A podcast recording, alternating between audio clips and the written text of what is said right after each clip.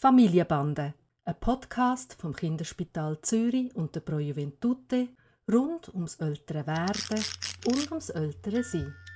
Heute zum Thema «Auf was sollen wir schauen, wenn wir eine Krippe auswählen?» Hi Papi. Hi Noah. Wie äh, wähle ich eine Krippe richtig aus? Musst du nicht froh sein, dass du überhaupt eine findest? Ähm, es kommt darauf an, wie viel ich bereit bin zu zahlen.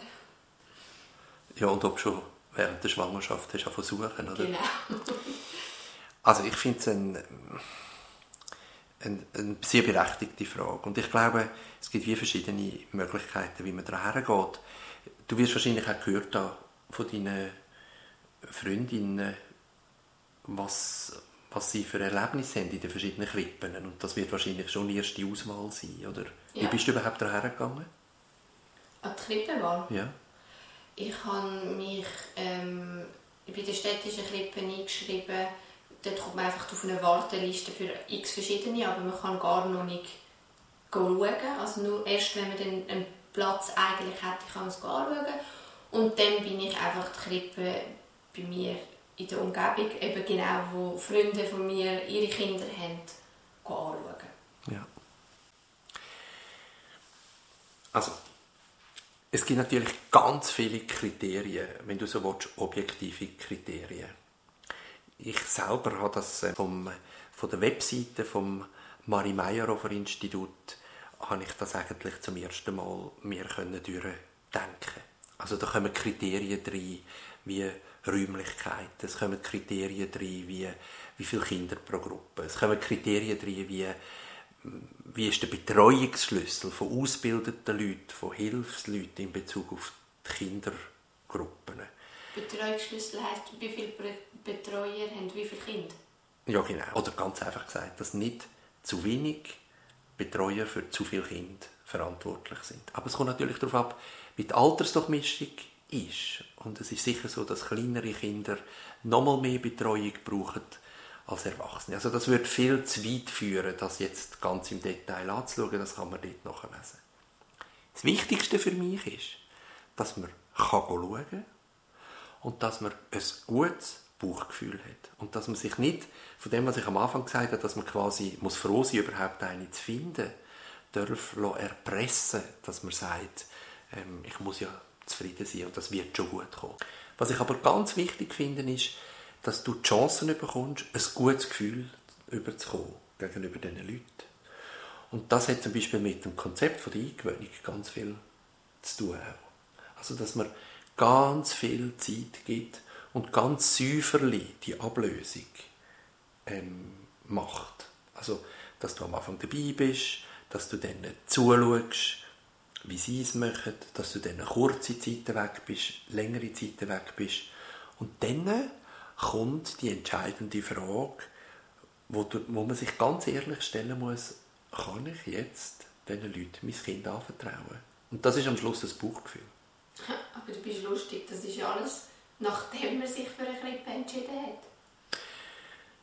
Okay, aber ähm, das stimmt. Aber ich denke, so groß wie du, haben wir ja gesagt, wird die Auswahl nicht sein. Und ich glaube, das ist ganz wichtig, dass man, wenn man dann sich dafür entschieden hat, dass man auch den Mut hat, allenfalls zu sagen, nein, das ist nicht gut für mich, das stimmt nicht. Ich glaube sogar, es gibt gute Krippen, aber es ist manchmal für Kinder ganz, ganz schwer, sich von Mami zu lösen. Da gibt es auch ganz unterschiedliche Kinder.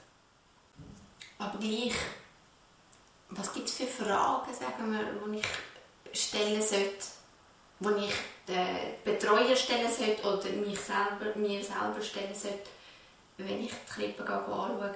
Also das ist natürlich auch, kommt sehr aufs Alter drauf ab, aber eine der Kriterien, die ich sehr wichtig finde, ist, dass du für dich formulierst, was dir wichtig ist im Umgang mit dem Kind und schaust, wie sie mit dem umgehen. Also ob sie starre Regeln haben und sagen, das gibt es gar nicht, ja, das, das ist keine Möglichkeit für uns, oder ob sie eben das Kind als Individuum anschauen und probieren, eine Situation zu gestalten, wo die Bedürfnisse vom Kind, deine Bedürfnisse und auch die Bedürfnisse der Krippe irgendwie in Übereinstimmung gebracht werden. Also ich habe zum Beispiel letztens etwas gelesen, wo mir, wo mir sehr ähm, einleuchtend war. Und zwar, dort ist es ums Essen gegangen. Also das ist jetzt ein bisschen bei einem älteren Kind, oder? Eine Krippe, die zum Beispiel sagen würde, es wird von allem gegessen, es wird von allem probiert. Da haben wir einen Erziehungsanspruch, glaube ich, geht über, über Bedürfnis von, von vielen Kindern hinweg. Und ich würde sagen, grundsätzlich würde ich äh, einen anderen Ansatz für mich wünschen, für das Kind. Also mehr oder weniger, dass äh, die Krippenleute auf den Tisch tun, was sie für richtig finden, aber eigentlich ein Kind auch wählen darf, was und wie viel es überhaupt essen will. Also, das ist vielleicht jetzt ein Beispiel, das nicht ganz dem Alter entspricht vom Tani, aber dass du dir überlegst, was eigentlich die Sachen sind, die dir wichtig sind und das ansprichst und schaust, wie sie darauf reagieren. Okay, also was für mich sehr wichtig ist, dass, dass ich auf mein Bauchgefühl hören soll, ist mir eigentlich klar oder es ist sehr einleuchtend. Was ich wichtig finde, im Hinterkopf zu behalten, wie du gesagt hast, dass ich ähm, mir die Optionen offen lasse und auch wenn ich ähm, nur drei Krippen habe können anschauen weil ich nur in diesen drei Krippen einen Platz habe, wenn es noch nicht stimmt, probieren, gleich noch weitere Optionen zu finden und mich nicht von dem einschränken lassen.